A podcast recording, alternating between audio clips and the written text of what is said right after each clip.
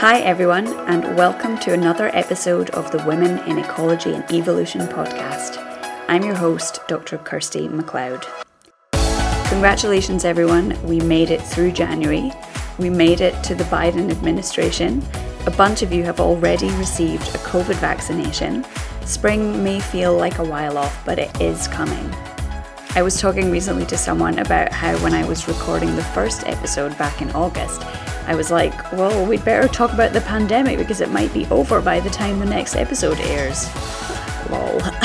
anyway, I can joke about that now because the end is in sight. I can feel it. It's another great episode today. I'm joined by Dr. Sara Hermann to talk about her research on trophic interactions and predator prey dynamics in insects. I loved hearing about her unconventional path into science and life in a dual career couple. Dr. Bako Rasolofoniaina chatted to me about her recent paper on neophobia in a Madagascar mongoose. And then Sara and I were joined by Dr. Murielle Ålund and Dr. Luci Kirkpatrick to share their experiences of starting a family as an early career researcher. Lots of great insight there, including tips on how we can all better support colleagues with families, so really relevant to everyone.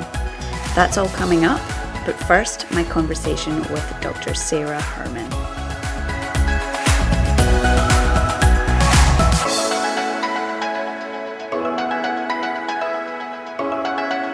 Today's guest is Sara Hermann, an assistant professor of entomology and ecology at the Pennsylvania State University, working on arthropod ecology and trophic interactions. Sara, it's great to have you on. Thanks so much for coming on the show. Thank you so much for having me. I've been really enjoying the podcast so far, so I'm happy to be here. So, I got to know you and your work when you arrived at Penn State when I was there doing a postdoc. Uh, so, I know your more recent life history, but I realized as I was preparing for today that I don't know much about how you got started in ecology and evolution. So, what got you into insects, if it was insects that kind of first lured you in, and then this field ultimately? Yeah, no, it's a really good question. And I think it's important to kind of t- tell the story of our paths because they can be so different. Um, so I began my higher education journey in community college because I didn't get into a four year university. And I sort of at that time was feeling really sad about that and lost in terms of what I would do. And so I started at this community college studying environmental science, and it was just a really small program. And I was just trying to find my way basically navigate uncharted waters being you know the first person in my family to go to college. I just really didn't know what that looked like or what it felt like. I never saw myself becoming an entomologist. It's kind of funny that i ended up where i did because of that. But what happened when i was doing my um, my community college classes i met my now husband um, Jared Ali, who is doing his master's in entomology and wildlife ecology at the University of Delaware. So it wasn't until I met him that I even understood that research was a path that you could take and that graduate school was even a thing because to me, college was still sort of this amorphous thing that I was figuring out. So when I met him, it kind of um, blew my mind that you could study these strange little interactions. He was studying cucumber beetle sexual selection. And so I decided that I wanted to keep on that path. And he finished his master's and we had started dating, and he decided to go to Florida, University of Florida, for his PhD. And so, not being very good at long distance relationships, soon after he moved, I went down there and moved in with him. And so I continued to go to college in Florida, but as a job on the side, I started working in the research lab of a new entomologist professor, Lucas Stelinski so still i really didn't have a ton of interest or thought about working with insects but i found myself working in an entomology lab i guess what really made me get into research is that i was taking these environmental science and policy classes i was on the law track so i was kind of thinking about going to law school and, and my teacher suggested that it would be a good option for me moving forward but I was taking this environmental law class and I was taking a sustainability class. And I think that's when the light bulb went off in my head. Because I'd been doing the research at the same time on the side and found it really interesting and fun. And I realized that the research that I was doing was sort of the backbone to policy change. And so the, that highlighted the importance of doing scientific research and how um, I might be able to find a way to sort of merge the world of policy with science in my future career. So I started to take more of a, a leadership position in the lab where I was working. I did my undergraduate thesis in that lab looking at ways to manage pests without insecticides. And so I was looking at, you know, behavioral responses to botanicals, um, attractants and repellents. And I started looking at parasitoids and how they might be influencing populations of pests as well. And then from there, you did your master's at Cornell and then your PhD at Michigan State. Do you want to talk us through those projects? Yeah. So um, when I started my master's at Cornell, I felt really lucky because I had had some experience um, doing this behavioral ecology work in Florida, and I had a little bit of experience looking at um, parasitoid dynamics. And my lab at Cornell with Dr. Jennifer Thaler was looking at predator prey dynamics of this major insect pest. So it sort of was a way for me to continue some of my interests that I realized in Florida through my master's project. And so this is where I started to also get my formal education in ecology. Since I was on the policy and law track for my undergrad, I actually had never taken an ecology course or an evolution course until I went to my master's. And so I realized that in doing some of the sustainable ag work, you could also answer basic ecology questions. So, working uh, with Jennifer Thaler, I was able to merge my interest of identifying alternative control methods with um, questions in basic ecology. So, I studied the impacts of predation risk on this major agricultural pest, the Colorado potato beetle. And I did experiments to look at how a predator of this beetle could influence it without consuming it. So this is when I started to do my work on predation risk and non-consumptive effects, which is sort of um, the foundation of my lab still at Penn State University. And so it's this idea that, you know, the mere presence of a predator can influence the behavior physiology of its prey without consuming it. And this these anti-predator behaviors that the prey exhibit when avoiding being eaten can be really influential on, you know, their own individual success as well as what they do to the host plants which they feed on. And so we were looking at non consumptive effects and predation risk impacts in this system with this angle of enhancing biological control. And we found that when the, uh, the predator stink bug was present near the Colorado potato beetle, they would reduce their feeding, they would reduce their oviposition. And these are all really good things for the host plant that they're feeding on. So it got me really excited and interested in looking at how predation risk can influence prey organisms in these important agricultural systems, but also figuring out and identifying what the mechanisms that allow prey to detect predators are.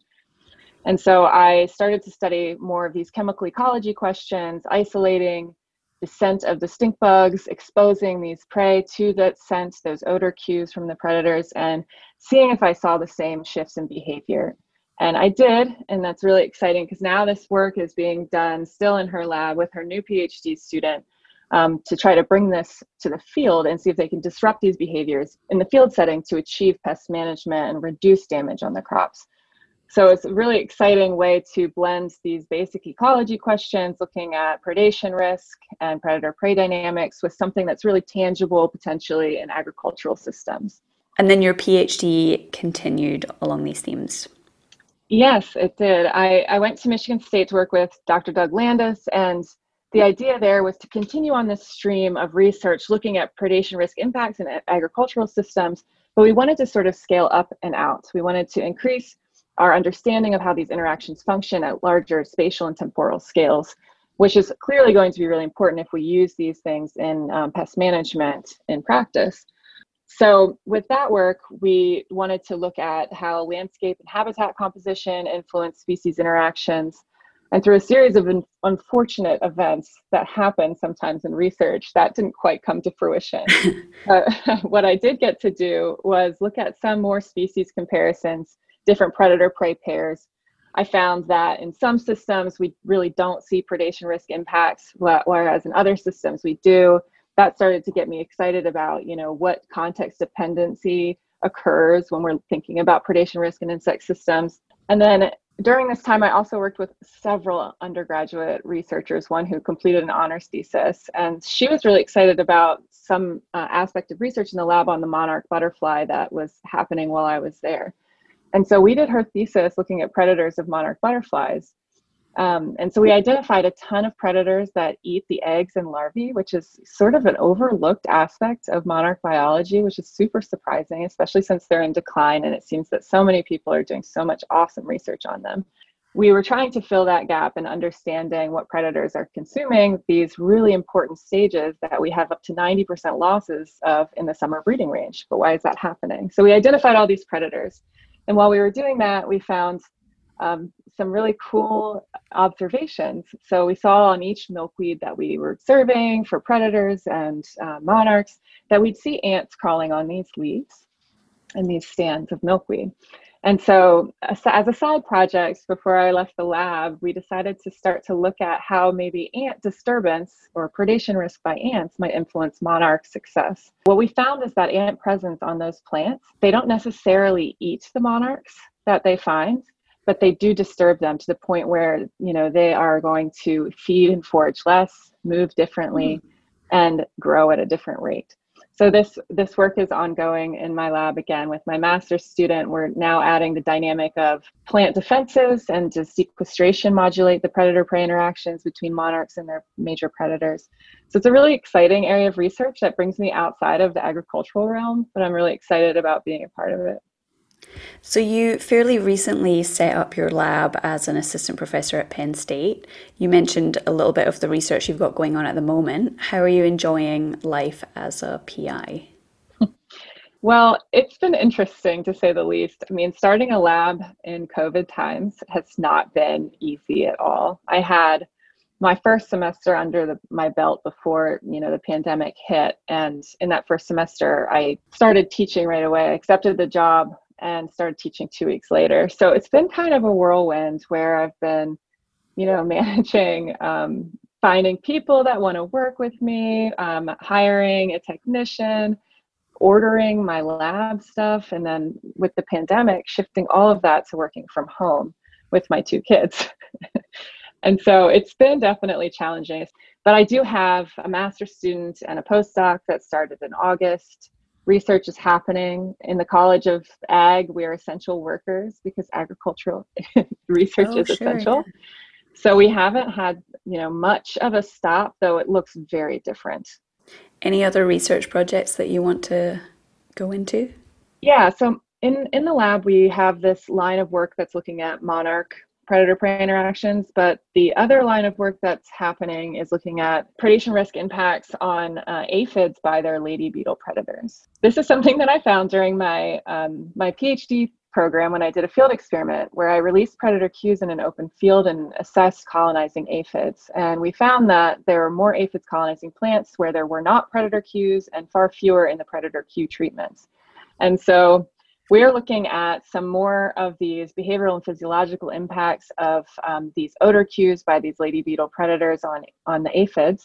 We're looking at feeding with this really cool machine called an EPG, and it can measure the waveforms of feeding um, by an aphid oh, that wow. injects its stylet it's yeah into a plant it's really cool it's hard aphids are small so it's hard to do behavior with them yeah. especially if you're working with a species that doesn't drop off of a plant which ours does not and so we're trying to get creative to look at sort of some of the behaviors that are really important to their um, pest status like feeding so the goal is to bring these predator cues to the field assess how they influence these aphids in terms of colonization and impact on the plants and virus transmission as well as look at how these predator cues might influence other community dynamics. We know that if we change something in the field, like make it seem kind of scary if there's a lot of predator smell, could that influence other organisms that are interacting in that habitat? And so, a lot of what we're doing is trying to reach that goal of in, increasing our spatial and temporal understanding of predator prey interactions in these agricultural systems so that we might be able to, down the road, have some pest management strategies that are alternatives to chemical input. Lastly, we're obviously going to talk a bit more about your family life later in the episode, but you are also a big role model for me as one half of a dual career couple that has managed to be consistently employed in the same place and ultimately, you've ended up at the same institution as your lovely husband, Jared, which is obviously goals. uh, we could do a whole podcast just on this, but what advice would you give people who are hoping to make this work as you guys have? Yeah, I have to say that I feel really, really lucky. Jared and I have sort of been in this journey for a long time 13 years now, juggling and moving together and figuring out how to make it work. And for us, we've had some fantastic mentors. Every person that we've worked with since Jared's PhD has been a part of a dual career academic couple at some capacity. And so we've always had these mentors to give us advice and look up to and yeah, just help us when we needed it. Mentorship is so important. And so Jared has been always, you know, a couple steps ahead of me because he started his PhD when I was in my undergrad. And so he was doing his postdoc when I did my master's. He had his first faculty position when I was doing my PhD.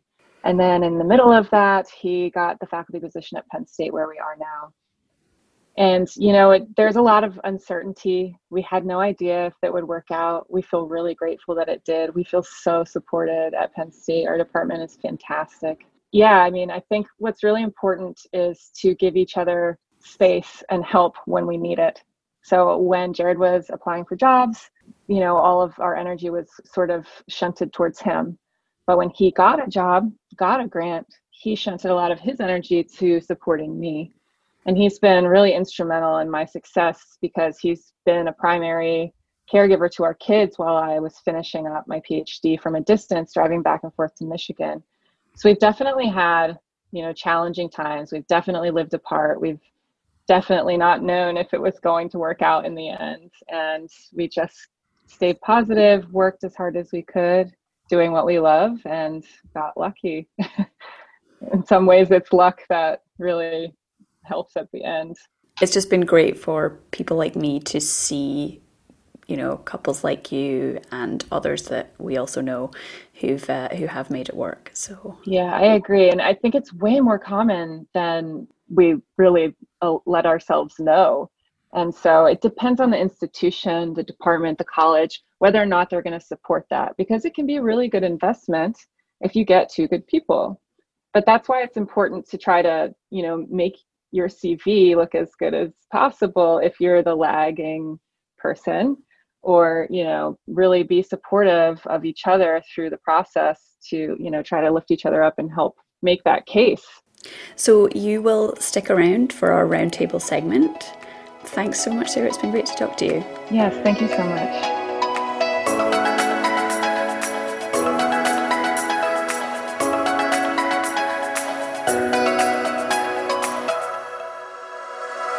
Today's paper in focus is from the journal Animal Cognition and takes a look at social learning in a mongoose species.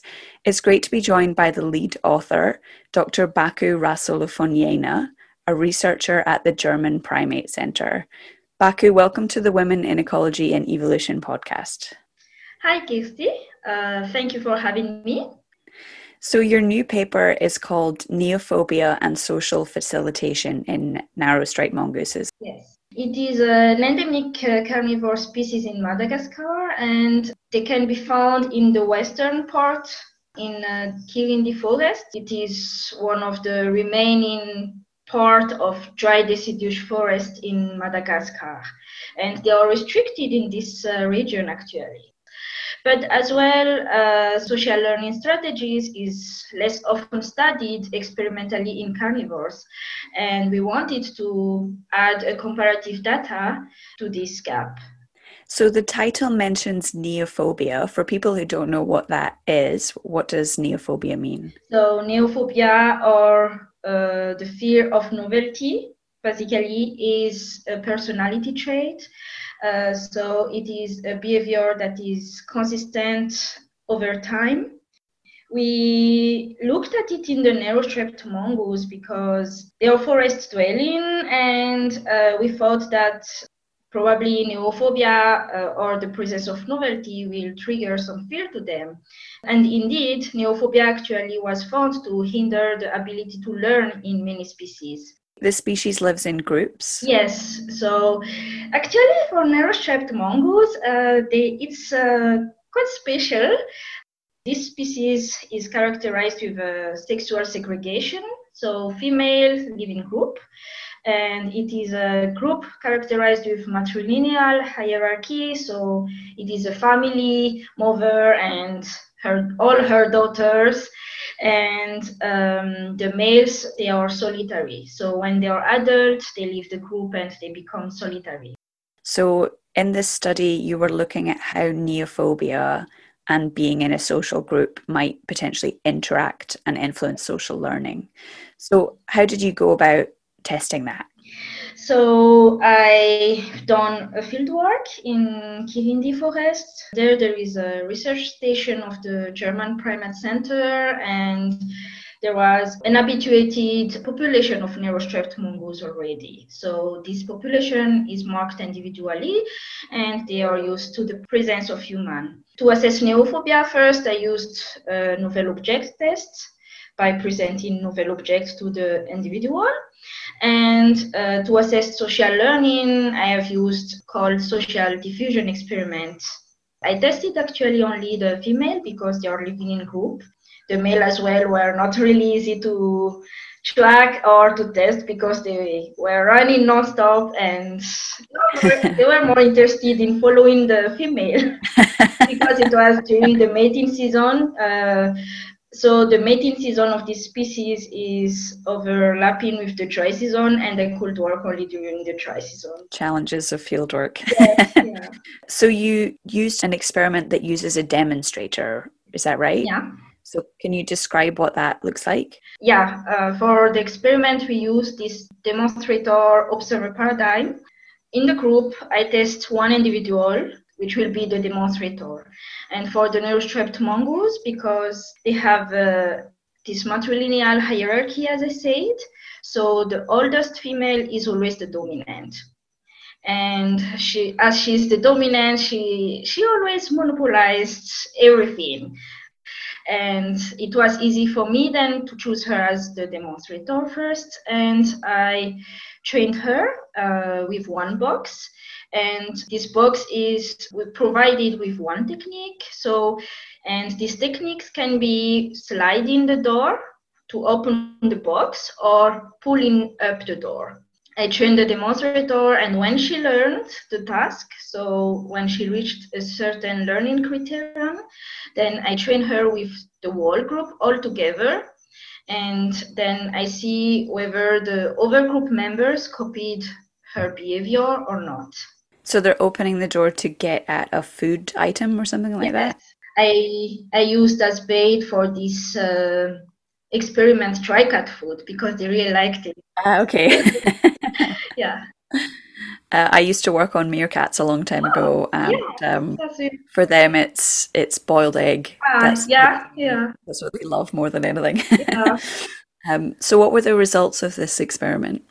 So for this experiment, I looked at several aspects to came to my conclusion about social learning strategy. So whether the, the other group members are interested in acquiring social information and what may influence it. So in my study, I looked only at the effect of neophobia.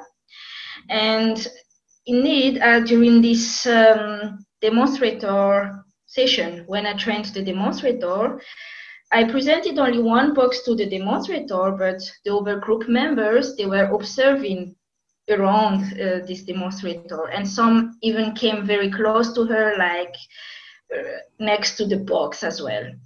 And I measured the time the observers, so the other group members, spent with the demonstrator. And this was my proxy as how this individual acquire social information and I looked if it was influenced by neophobia, but it wasn't, which was really interesting because we thought that, for example, less neopho- uh, more neophobic individual will tend to observe more the demonstrator.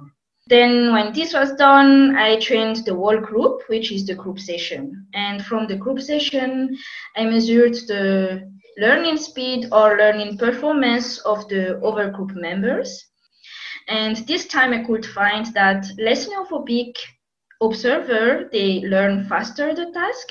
So they required less trial to reach the learning criterion. Individuals that observed longer the demonstrator closely, they learned as well faster. I had as well two other groups that were control group. Uh, control group mean means that there was no demonstrator, but I trained these groups directly with a task with the two techniques available, and I wanted to see if they can learn without a demonstrator. And I found that individuals, when they are provided with a demonstrator, they could learn faster than those uh, provided without demonstrator indeed some fun part in the fieldwork uh, I would like to share, or scary part in the fieldwork. As I said, the narrow-striped mongoose, they are, it is a small carnivore, very small, like 500 grams.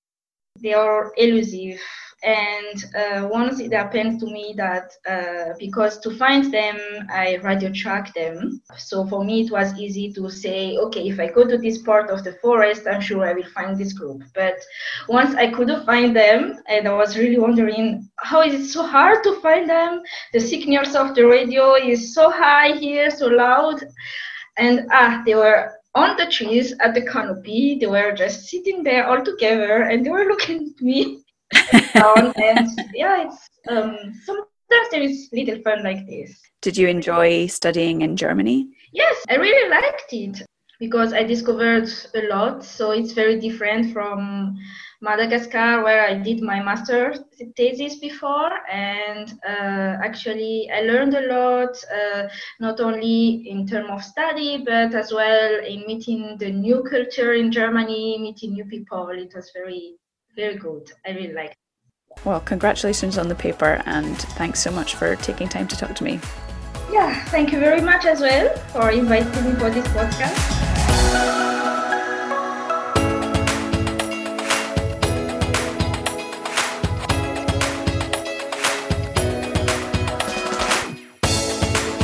Welcome back to the Women in Ecology and Evolution podcast and to our roundtable segment where I'm joined by three other researchers to discuss our experiences in and outside of science and research. Our main topic for today is something that not all our listeners will have undergone, but I'm sure everyone will know at least a few people that have. A life changing, extremely common experience that we somehow still don't talk about enough in academia and that is what it's like to start and have a family as an early career researcher. I am in the camp of not yet having direct experience of this, so I've brought together some good friends who have to give us their insights. I'm back with Sara Hermann, and we are joined by Murielle Ålund, a postdoctoral researcher at the University of Uppsala here in Sweden, and by Luci Kirkpatrick, a postdoc at Antwerp University in Belgium. Uh, Luci, I'll start with you. I figured out while I was prepping for this recording that we first met 10 years ago at the Kalahari mm-hmm. Meerkat Project when I was just starting my PhD. So, um, what have you been up to since then, and what are you working on in Belgium? Uh, that is a really long time ago because yeah. like which is a horrible feeling. Um, yeah, since then, the, well, I did a master's degree not long after the Meerkat Project. Then I did a PhD in Scotland in Stirling. Um, and now I am in Belgium and I am a FWO fellow. So I've got a fellowship looking at how stress and sociality interplay in infection dynamics. And I use a model, um, multi-mammate mouse as my model. So as it says on the tin, it has, I think, 12 pairs of nipples. So it is definitely multi-mammate. it has 24 babies in a go. So it's quite quite an impressive feat by the, uh, the, the mice there. I was working before as a postdoc on a project looking more at their population dynamics and disease transmission, and now I'm looking much more into the individual heterogeneity um, and trying to understand a bit more about how that comes together to really drive transmission dynamics. And you mentioned to me before that you were getting involved in a project with some tiny tech. yes, because I wanted to look at the individual behavior. There isn't actually the, the tools out there really to do it effectively in small animals. And there are a few systems that they're right like they're really expensive or they're really hard to get like get into using. So I approached some engineers at the university, ended up talking to them about it, and we had a master's project to make tiny miniaturized loggers that we can put on our mice. And now that's grown into a whole side project looking at setting up a spin-off company. So it's been really interesting learning about like, you know, kind of the business side of things. Um, and doing the development with the engineers. Like, I've never worked with people like that before, and it's been really, really good fun. And now we're kind of looking at getting the tool out there. So basically like miniature contact tracing for animals. it's been great because now I don't need to explain what we do because basically oh yes, contact tracing. Yeah, so that's kind of turned into a real sort of pet passion of mine. Murielle, like me, you moved to Sweden in 2020, but for you, this was a return trip. Um, so, how has the move gone? Are you enjoying being back in Sweden? And what have you been up to in Uppsala? Yeah, so that's been an emergency move out of out of Michigan before the before the border closed this this year. So that was that was an interesting spring, but uh, we're glad to be back here for sure. I think now we settled back in in a in a new place. I'm actually back to my PhD lab for a postdoc. So, what's the project that you're working on at the moment? So, at the moment, I'm actually working on avian malaria. We have this long term study of collared and pied flycatcher. It's going to be the 20th fit season uh, next spring and um, the birds get malaria both in Africa and in Europe, and we're studying how it's being transmitted by, by insect vectors. So we're collecting midges and mosquitoes locally here in Sweden, and we've had collaborators sending samples and blood samples of the birds as well, so we can get a better idea of what strains are around and what insects carry and transmit to the birds. So, aside from doing all this wonderful research, something that you three also have in common is that you all have absolutely gorgeous children. So, tell me about your kids and what stage you were at when you had them and how old they are now. And Sara, do you want to go first? Yeah, so I have two kids, two boys. Asher is the oldest. He's almost seven. I had him at the tail end of my master's degree. And Judah is the younger one. He will be two on Saturday, and I had him two weeks after I defended my dissertation. so they're my grad school babies. yes, I have two kids as well. Um, my oldest is also seven, Julia, and the youngest, uh, four and a half, Linnea. Um, I've had them both during my PhD um, in Sweden, so that made for a bit of a longer and more maybe more eventful eventful PhD. Yeah. So I have a little son called Oren. He is 10 months today. Uh, he was born pretty much just as the whole pandemic thing kicked off, so it's been quite a yeah quite a different start to parenting than I expected. But so far, yeah, it's it has its ups and downs, but I'm I'm enjoying it. He's a lot of fun, um, a lot of energy. And that was during your fellowship that you had him? So I actually found out I was pregnant the day I had my interview for the fellowship. Oh wow! a whole new level of stress on uh, whether or not you get that fellowship because otherwise my contract was ending about five days after my due date. I started the fellowship only a few months before I had him. I was going to ask you all were pregnant and then gave birth in different countries. So what was the maternity leave like? What was the kind of institutional support at a sort of national level like? Yeah, so uh, here in Sweden, we get 16 months to share between parents. So we took, I think, both times about seven months each. We don't get into daycare until they're one year old, so it's really expected that the parents are actually staying at the first year. In Belgium, you don't get very much maternity leave. Uh, you, well, you get three months as your statutory leave, um, and then you get four months that you can use whenever the you want to, up until the time the baby is 12, and that's for you and the father. So that's quite nice. But you have to have worked in your contract for a year before you're eligible for that. So I wasn't eligible for that. I actually only got the three months statutory. Um, and then the children normally go to creche from about six months onwards in Belgium, but they can start from three months. But I took holiday and various like leave and everything that I mm. had to bump that up to the six months. So yeah, it's not really expected that you take a lot of time off at all. Yeah, I mean, and maternity leave, parental leave, I guess, in the United States is so fluid. It depends on your employer. I think for both of my kids, I got six weeks, and my husband also got six weeks. But, you know, even that is kind of on the longer end in the United States. I think it's common to have four to six weeks if you get it at all. And so over six weeks is sort of unheard of, though that is starting to shift a little bit here and there. And it's really in an academic institution, they have the power to, you know, give more.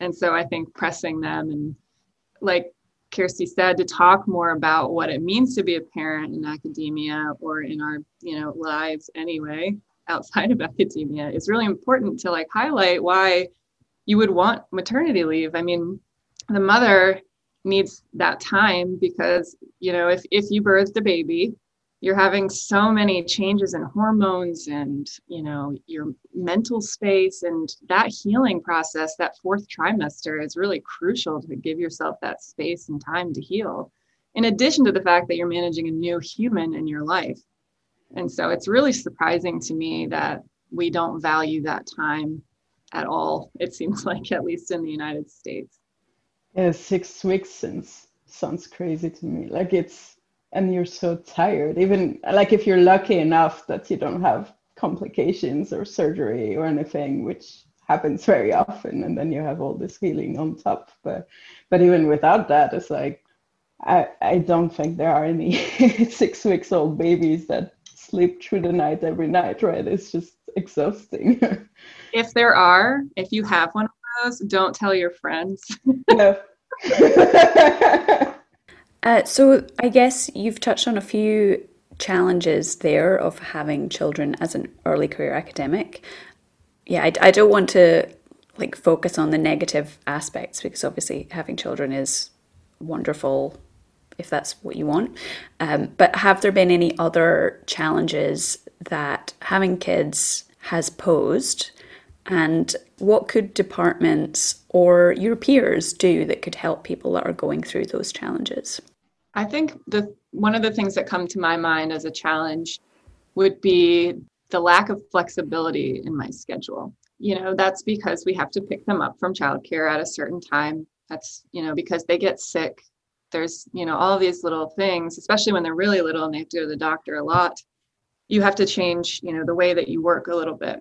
So, one way to mitigate that as an issue is to be respectful of you know the daily schedule of p- people that have children so don't schedule meetings at 5 p.m or you know before 8 or something you know what i mean just be mindful of that and i think it's about you know communication and understanding and flexibility which we could all use during covid times anyway. So maybe we can take some lessons from this pandemic and apply it to life beyond COVID.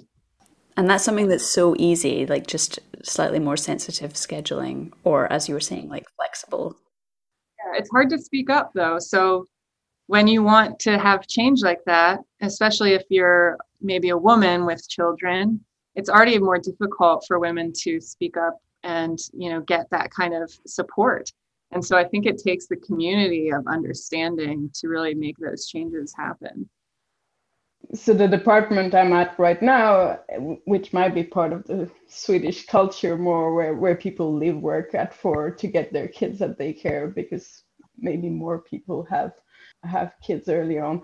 But but it is in the official rules for scheduling courses or seminars that it has to be during daycare hours. It has to be between 8 and 4 where it's not forbidden, but we're strongly discouraged to schedule things in the evenings, for example, because it could be a problem for access. So I think departments can very easily put in something like that and encourage everybody to think about it. That's awesome. Yeah. I think a lot of that also depends on on like the the makeup of the department of higher up in the department because if you have uh, an older or possibly more male dominated or people who don't have those those childcare responsibilities or they're not like the primary person who's responsible for them then it's quite easy to just not notice it it's not like being malicious or anything like that it's just simply that it's not something that you have to deal with therefore you don't necessarily see that that will impact other people and so I think that's quite important. If you have that diversity higher up, you would definitely see those changes. Because yeah, like for a lot of our social events, they're always like on a Thursday afternoon after work, or you know, sort of from five o'clock onwards. And they also generally involve beer because we're in Belgium. and but I, I'm not going to be drinking after work if I have to then go and breastfeed my baby. You know, it's, it's just the way that you're going to be doing things is, is totally different so yeah, I think that if you have a more experienced people at the higher level, then there would be more understanding. Have there been any other challenges that have have come up? I think for me, what I notice now is a lot of time people assume for me whether or not I have the time to do something. And that I find sometimes quite frustrating. Or they expect me to do things very last minute. And it's like, well, I don't have the freedom to be last minute anymore. So, you know, if you want to make corrections to a paper that's due in on, on one day, don't ask me the day before to do it because I simply won't be able to. You know, I, I need that running time to do it now. But also in the same way, don't assume just because I've had a, a baby that I'm not interested in other projects because it might be that I say no, I've got I've got too much on my plate, and that's been a real strength from having a kid is that suddenly you're like, no, I need to prioritize my time, and I think I'm much better at saying no about the things that I need to say no to. But at the same time, I would prefer to make that decision for myself rather than people being kind, saying, "Oh no, you've got too much to do."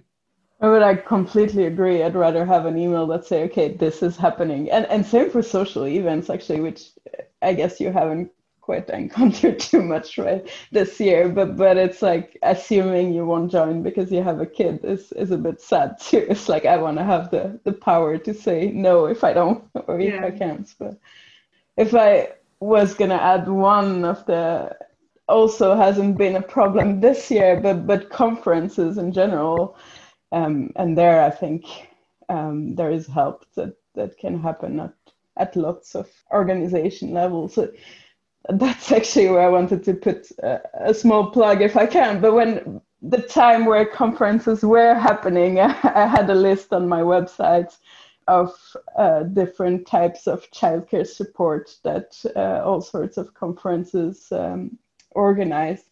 I started it for myself and then figured people might enjoy seeing it. And, and one of the big reasons is also to be able to show to organizers. So and now there are more and more organizers that think about it uh, up front, which is great. But if they don't, so that people are able to email them and be like, look, this is what others have done at conferences to support parents maybe the virtual part of it is gonna take on now and and that might actually not be a bad thing for for people with young children or that have difficulties moving but uh, um, but I've had some amazing examples at some conferences where they have like free childcare during the conference on site, and you just pop in and out to breastfeed between sections. And I really enjoyed being able to still network um, with children. I wanted to bring up this how the, there's been research that shows this past year that the impact of the pandemic has been disproportionately affecting women and people of color, especially women and people of color with children. And just thinking about how children have become or stayed a woman's or you know the primary caregiver's problem and you know it's interesting to see that in the format of a peer reviewed article rather than just as something that we talk about. It's really striking and obvious to me. And I haven't gotten a publication this year. And so I think, again, it's just so important to talk about these differences and support each other and be open and honest and realistic about it. That's a good point. Murielle, you also mentioned before that you moved internationally with small children. Um, and Luci, your son was born um, during an international position. How how have those processes been? Yeah, uh, it's an adventure for sure. I, I mean, you're moving a whole family instead of just yourself, so you take all the challenges that I think everybody has with with this kind of forced mobility and you multiply it by a bunch. Um, with like the problem with moving is like you're far away from your support system right? So family probably that could help a bit with childcare and, and things like that. But it's it's also been fun in a way. I realized like I moved to completely new country, but I moved with my family, so there was somebody to go back to in the evening, and like I think it probably helps the the starting phase of being completely new somewhere. Um, I I didn't want to focus on just the challenges because obviously there are lots of positive things about having a child as an early career researcher. Uh, so I would love to hear any any things that, yeah, anything positive. I think it's you know being in academia and having children, whether it be during graduate school, postdoc, or a faculty position, is there's a lot of benefits there. Our schedules are pretty flexible. Um, and so the, the negative to that is that you could be working around the clock. But the positive to that is that if you do need to leave and uh, take them to the doctor or um, something comes up, you have some flexibility in your schedule, generally speaking. And so that's a really nice thing. The other thing that I've really enjoyed is just bringing my kids to work, showing them what I do, teaching them about insects and my research, and you know about inquiry and just how um, academic institutions function even at seven my son has quite a great grasp on you know what it means to go to college and beyond and i like that he's grown up seeing me do my graduate degree he saw me after i defended watched me get you know graduate and walk across that stage he's seen me get my job come and watched as they made my lab and office. And so I feel like that's really important for him and, you know, for us as women and parents to show our paths to our kids. And so I think that's really been great. We also bring them to conferences, uh, like Murielle mentioned. Oftentimes we get childcare grants through our conferences. And so we take it as an opportunity to allow them to gain exposure and experiences Asher, my older son, traveled to a conference with us internationally when he was four months old. He's been traveling since basically he was born. So we've been able to show him a lot and teach him a lot through, you know, this job. And I, I think that's such a great thing. It's really, really awesome. I don't know whether it's a like a positive, but I'd be interested to hear what people think. Is um, next year I will have to do field work with um, yeah with the baby, and obviously he will be a toddler then and I will be going probably to Tanzania again. And that's something where I think it's it is really positive that I do the field work and that potentially um, he can come with me for part of it and he gets to experience all these different things. And that's something that you wouldn't get in many other careers I, I think obviously it has its challenges as well depending on whether or not the field work you can do is appropriate or whether or not your partner can come with you which um, I think Fraser probably will but I don't know if, I, if any of you have uh, taken your kids on fieldwork with you before and know how that's gone because, um, yeah, it's a challenge I'm currently trying to weigh up because we are planning in the hopes that next year we'll go ahead. Yeah, I mean, if you can have somebody come with you, I think it's pretty amazing. My kids have been, they love going to the field and seeing the birds I'm studying and having them in hand and, and things like that. So my first year back to work, uh, my oldest was 10 months, 11, no, yeah, younger probably the first time. Anyway, six months. I had actually a whole uh, support group because I have very long field season. I had two months, so I had like a brother-in-law and my parents staying with us in a cabin for several weeks in a row. So I would like go to the forest, do field stuff, come back, breastfeed, go back. um, later on, it's a little bit easier, and then um, obviously now when when they're at school is harder, right? Because you cannot really miss school. But the the few years before school, it's it's a lot of fun too. Yeah.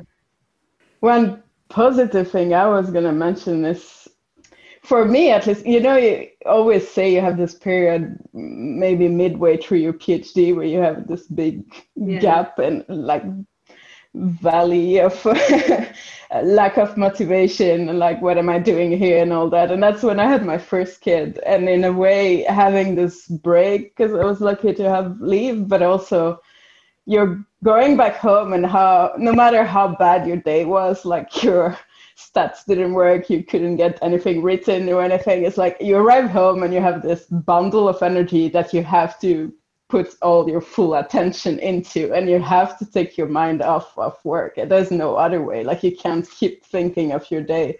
So i think i'm also a little bit of a workaholic but i think this has helped me actually. I completely agree. It's it being a parent uh, has changed the way that i schedule my time for sure. And i you know i really take those nights and weekends seriously you know? And it's important to yes. when you have a family right? And so i agree I, I it's changed my day day to day work schedule to be a little bit more efficient and you know intentional. So i'll put you on the spot a bit here. What advice would you give to people who are considering having a family but are maybe worried about the lack of stability in academia or how having a family might affect their careers I would say that there's never a perfect time or a right time to start a family and have children. It's a really personal decision that should be made by you and your partner if you have one. And I feel pretty strongly, and I've said this a lot to folks, that we shouldn't let our careers dictate our child rearing. And I don't think that other people in other professions do that. So why should academia be special? Um, I mean, that said, there's definitely times that it'll be maybe a little bit more challenging to go through something like that, especially if your body is going to be growing and birthing a baby. Um, so I, I, what I also tell people is to try to get as much done during your pregnancy if you're having the baby as possible so that you can really take the maternity leave that you're able to have and not work because trying to work during maternity leave is just insanity. It's there's an idea that parental leave is like a vacation, but it is definitely not. You're really navigating a lot of change and a lot of emotions and again a new human. So I think taking that time and space is really important. And so the other piece of advice that I often give people is to just find a mentor or a friend that you can talk to about it. Reach out because being a parent, you're part of like this unspoken club. And I know that I've talked to many folks that I know that are pregnant. I'll reach out to them directly and and offer any any sort of support that I can give. Maybe that's just an ear to listen, or maybe it is some advice. I mean, knowing that everybody's journey is a little bit different, advice can be taken with a grain of salt, but I think just having that community is really important and crucial to having a kid and a family. Yeah, I, I very much agree with, with what you just said. I was I was lucky enough to have a supportive female PhD advisor that that had kids during her PhD herself. So that's like, I think what you're doing, Kirsty, is really important too. We know that role models are important to know that it's possible. So that's to even think it was possible. Uh, but then she told me the exact same thing there will never be a good time and i think that's that's absolutely true we in academia maybe we have this this hope that the next stage will be easier I, I haven't been there yet but i think every stage of academic an academic career comes with a new set of, of challenges. I don't think later is going to be better necessarily. I think it like you said it needs to be right for you. And another thing is of course it needs to work um, in terms of uh, maybe financially if that if that's an issue things like that. But, but once that's that's not a problem you make it you make it work. I mean uh, you you change your work schedule you change the way, way you work a little bit but it doesn't mean we're less efficient i don't think so yeah as i say i think i just to reiterate that there is no no ideal time no perfect time and you can't plan things. I think this is something I really had to think was like it's not something that I can plan in the way that I would plan my field work or you know plan. It's something that you have to just let happen. There is no right time, and you will always make it work. And in that sense, academia actually has some bonuses in its flexibility. There's some some of that is a problem in that it can be unstable, but that you can be flexible, that you can change your work day a lot of the time to to work with your schedule is also a massive bonus and i think that yeah something i really appreciate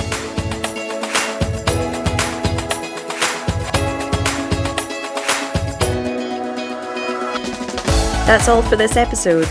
Thanks for listening, and thanks again to my guests, Drs. Sara Hermann, Murielle Ålund, and Luci Kirkpatrick, and to Dr. Bako Rasolofoniaina, who was this episode's paper in focus. All links and resources, as always, are in the episode notes on the website, theweepodcast.org. We recently hit a major milestone of 3,000 downloads. Thanks so much to everyone for supporting the podcast. If you've enjoyed this and past episodes, consider leaving a review on Apple Podcasts or wherever you listen and help grow the community. I'll be dropping the spring lineup over the next couple of weeks, so keep an eye out for that on Twitter and Instagram at the underscore we underscore podcast. I've got some really fantastic guests joining and great discussions lined up, uh, so I'm really excited to share that soon. And if you want to get involved as a paper in focus or roundtable guest, drop me an email anytime hello at theweepodcast.org. I'll be back at the end of February. So until then, stay safe. Bye for now.